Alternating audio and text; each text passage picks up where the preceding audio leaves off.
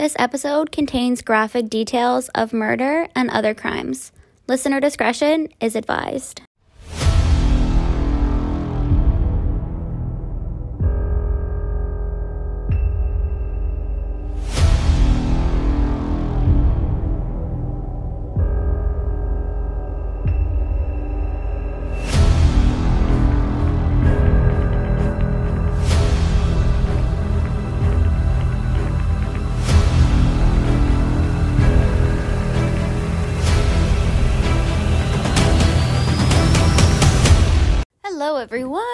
Welcome back to Not Always Polite. Before we get started with anything, I have a new puppy. She is currently a menace, so if um, you hear anything in the background, it's probably her.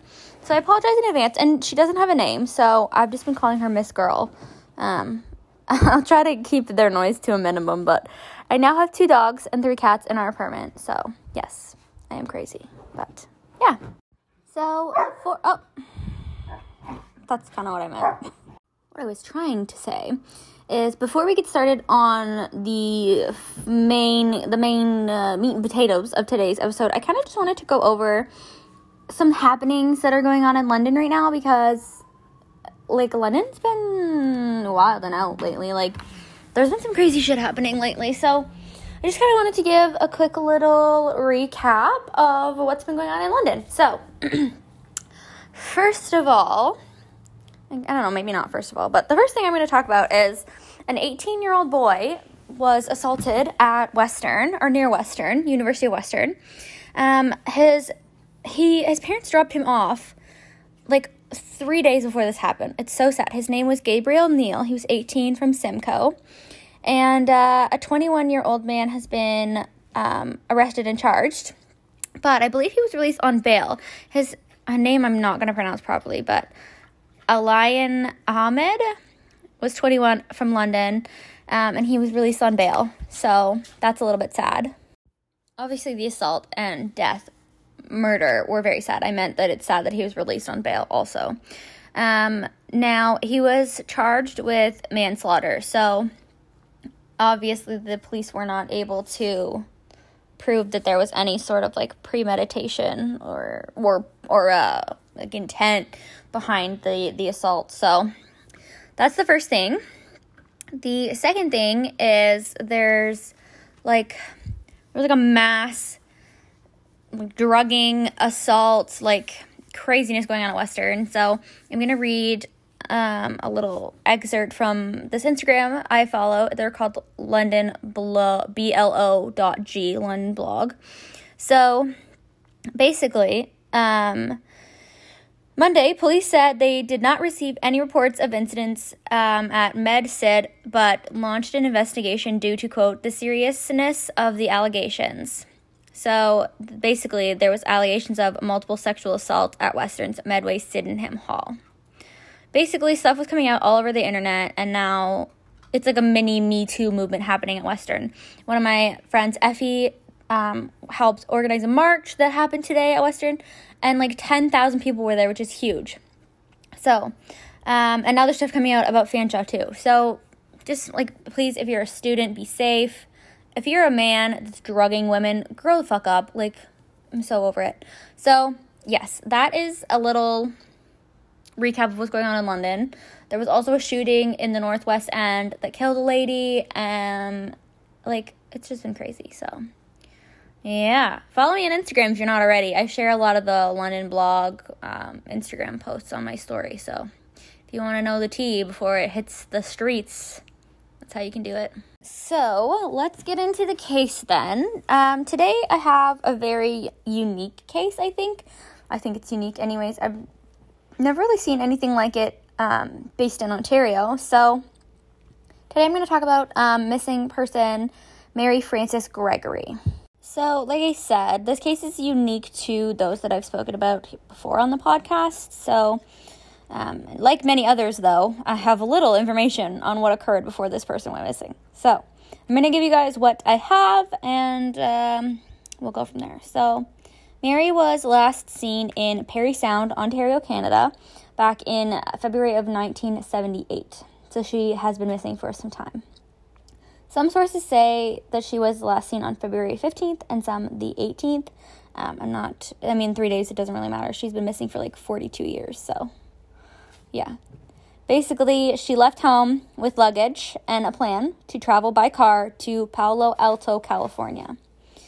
Again, I saw varying information. Some sources say that her luggage was found, and then some say that it was never recovered. Now, in the source that says her luggage was found, I couldn't find where. So I'm going to go with that her luggage or her were never found.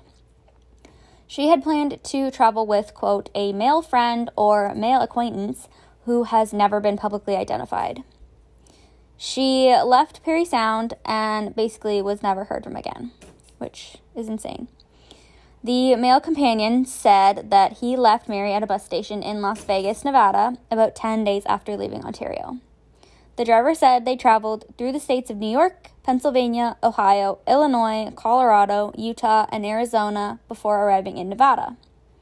The route indicates a border crossing at Niagara Falls if the driver is honest in his information.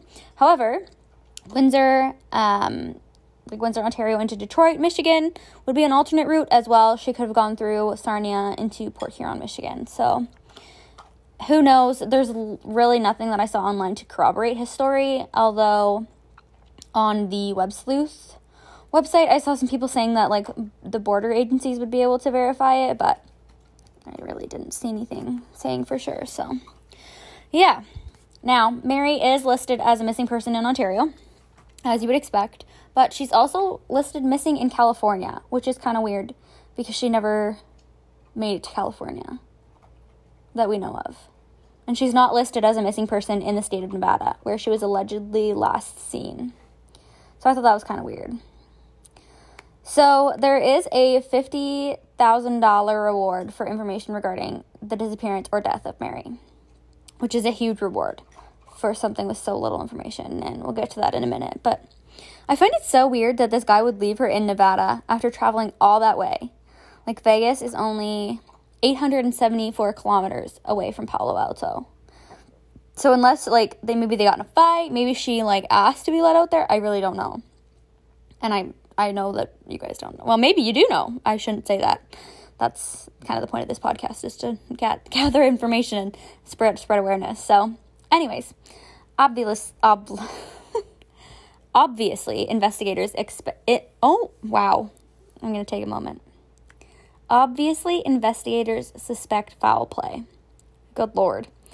Um, Mary's family believes that she may have suffered some type of memory loss immediately after her initial disappearance, but I couldn't see why they think this. But I saw it on multiple sources that they think that she has like memory loss. And now I feel like if someone has memory loss, th- there'd probably be an age progressed photo being released of them. I don't know. I feel like it's kind of weird. Like, where they just pulled that out of their ass? Like, I don't really get that. Um, some questions that her family and the public have been asking include things like why did she go to Palo Alto? Was she meeting someone there? What was her plan? Did she have work lined up, a place to live? Um, like, did she get on a bus? It's, it's like, it's insane. And another question the public is asking is why is the reward reward so large?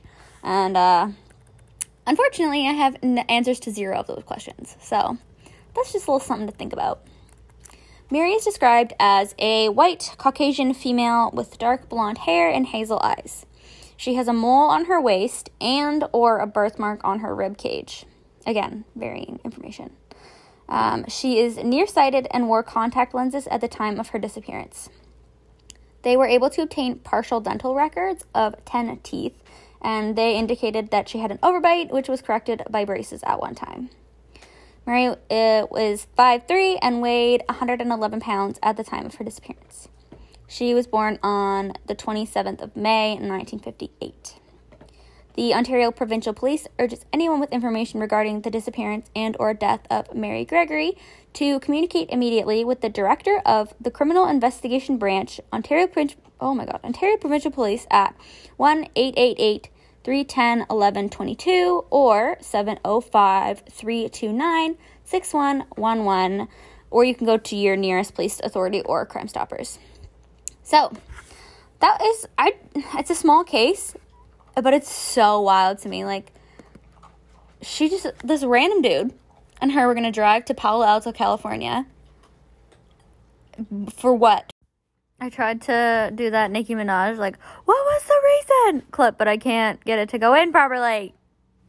Maybe someday I'll learn how to be a regular podcaster, but for now, insert Nicki Minaj, what was the reason clip here.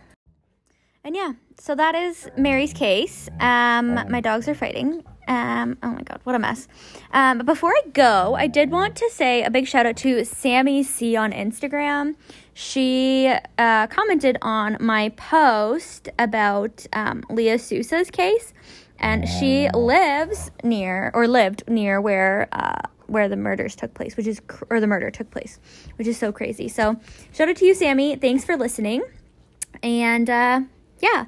So I hope you guys have a great rest of your weekend. Have a good week. Uh, don't forget to follow me on Instagram, not always polite, and I will catch you guys next week. Bye.